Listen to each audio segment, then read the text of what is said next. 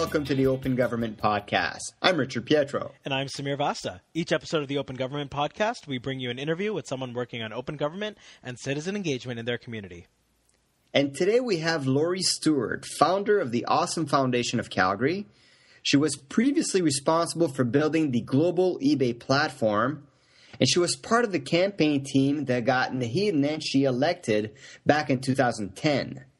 Lori is also very much involved with the open government and the open data movements, particularly at the micro level. So, Lori, can you tell us how you see open government and open data directly affecting our future lives? Yeah, guys, um, it, it, can affect us in so many ways, but I have to say that before we start any conversation around open government and open data, it should start with a bottle of open wine. well, we'll make sure to have that for our next guests. the next one's that's good. Um, you know, our, our lives are greatly affected by data and I think we we're not even sure, right? We're not even we're not even aware of possible. And for me, that means you know a, a much easier life.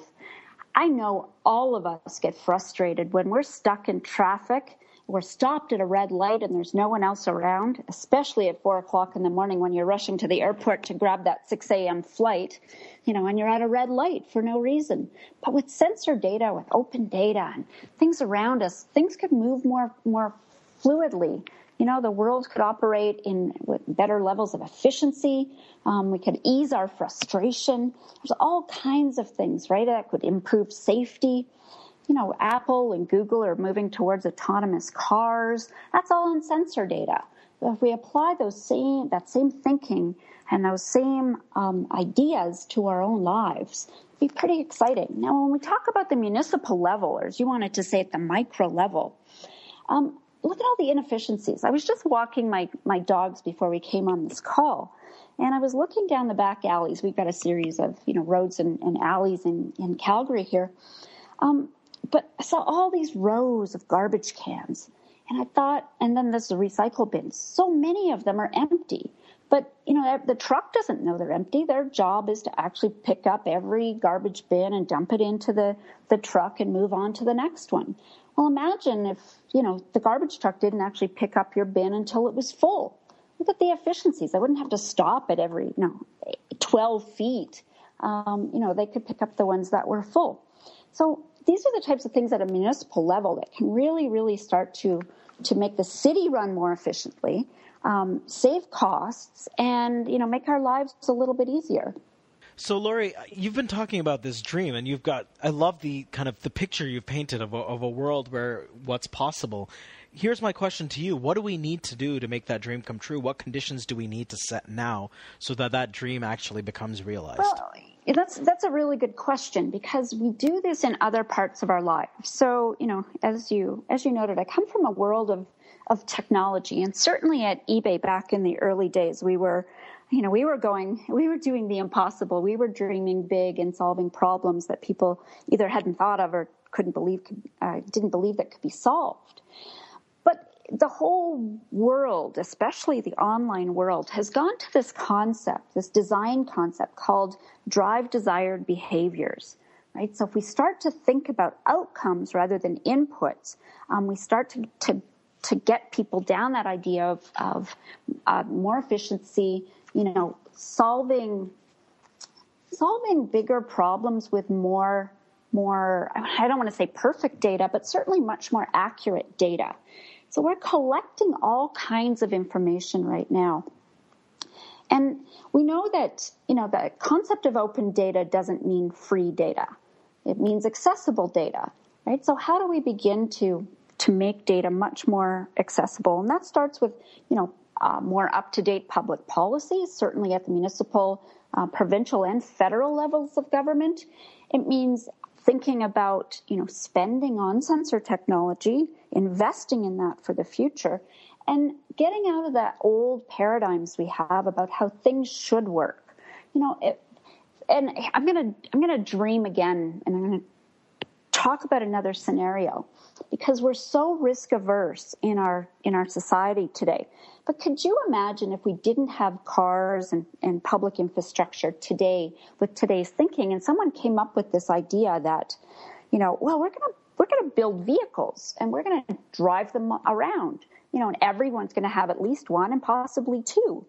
And, you know, it's all gonna work just fine. Well, all those people who are out there who can who mitigate risk, you know, and there's a lot of them, uh, lawyers especially, um, that would never we would never approve a system like that, right? So, how do we get beyond that thinking about what can't be done, and let's think about you know again what what what can how do we how do we take a system that's as concrete as today's existing infrastructure but apply that to the sensor world so you know it's commonly referred to as the internet of things um, you know platforms like that where we can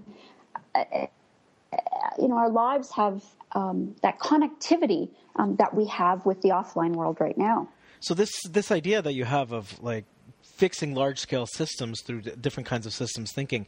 I love that idea, but the problem that I've noticed, and tell me if I'm wrong, is that right now we're not either training or uh, enabling people to do those kinds of things effectively. So if we're collecting all this data, what do we do with the gap of having not having enough people or the expertise or even the experience to be able to do those kinds of things? How do we address that? So I think the problem we have is that we expect that with open open government, open data, that we expect the government to do something about it.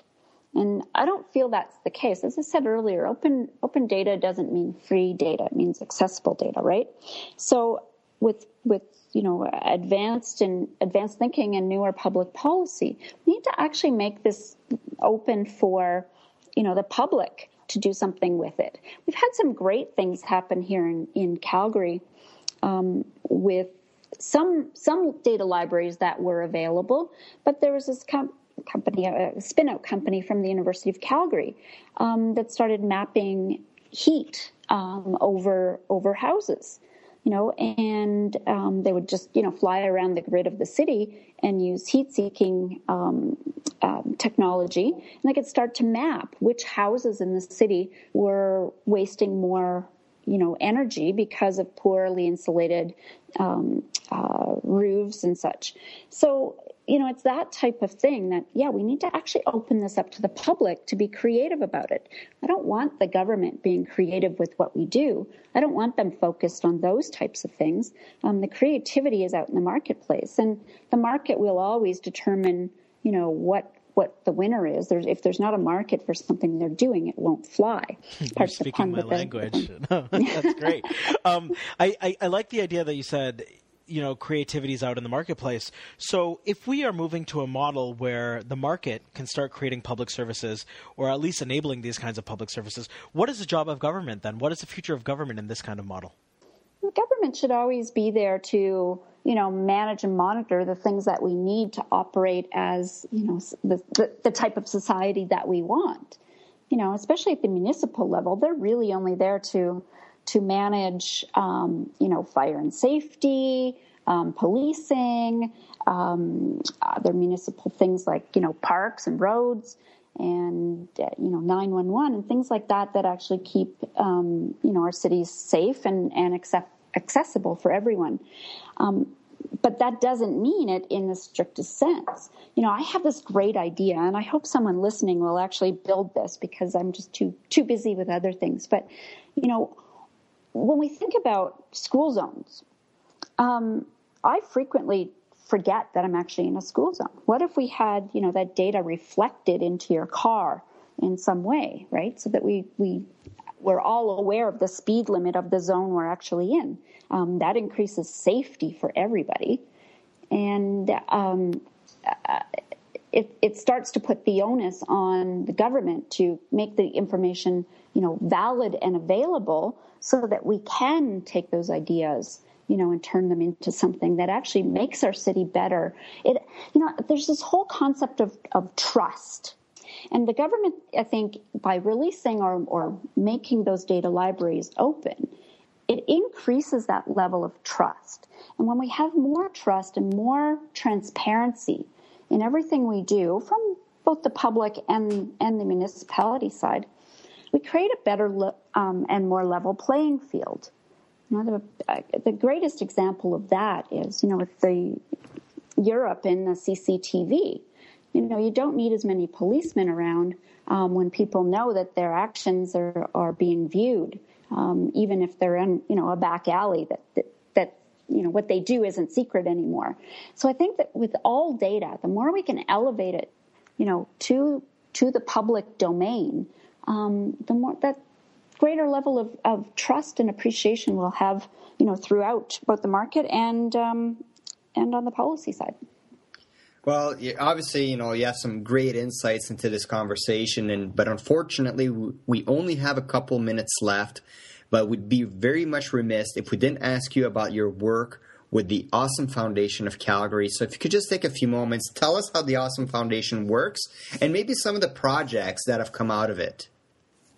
So the Awesome Foundation is actually actually phenomenal thing, and it's really micro philanthropy. All right, as I call it, it's this the soil for the grassroots of innovative thinking. So when you're talking about micro conversation, it's like the the smallest micro, um, but it's really giving money, no strings attached, to people with great ideas. And I will tell you that I did get the idea to start the Calgary chapter from the Toronto chapter, and we actually got started about a month after they did. And um, it's been phenomenal because the biggest thing you can ever do for anyone in their life is to believe in them. So the fact that the Awesome Foundation, the premise is you give, um, you get 10 people on board that each put $100 of their own money in each month. So you collect a little pool of $1,000 cash um, to give to you know one one group or one person with a great idea. Now the biggest thing you can do is say, "I believe in you," and that's really what that money does. It's not enough to really do much, but it says, you know, you can take this. I trust you with my money. Um, go do something really interesting with it, and hopefully that will inspire you to do even bigger and better things in the future. Well, once again, this is a, a wonderful undertaking, and there are a number of chapters around Canada as well as international. So, thank you so much, Lori, for sharing us your work and these stories. And please don't stop uh, doing what you're doing in Calgary. Well, thank you so much, guys. It's really fun talking about the future and where we can take it. You know, we're sitting on the cusp of a the next kind of big wave of technology shift and I think, you know, open data and, and the accessibility of it is really, you know, going to be a huge part of where we take the world into the future. That was Lori Stewart from Calgary, Alberta on the Open Government Podcast. If you have any questions about today's episode, you can reach Lori on Twitter at Lori19Stewart. And as always, you can send us a question on our hashtag OGTPod. Thanks to Sheryl's Crush for the podcast music. In the meantime, I'm Richard Pietro. And I'm Sameer Vasta. Thanks, as always, for listening, and we'll be back soon. Thank you.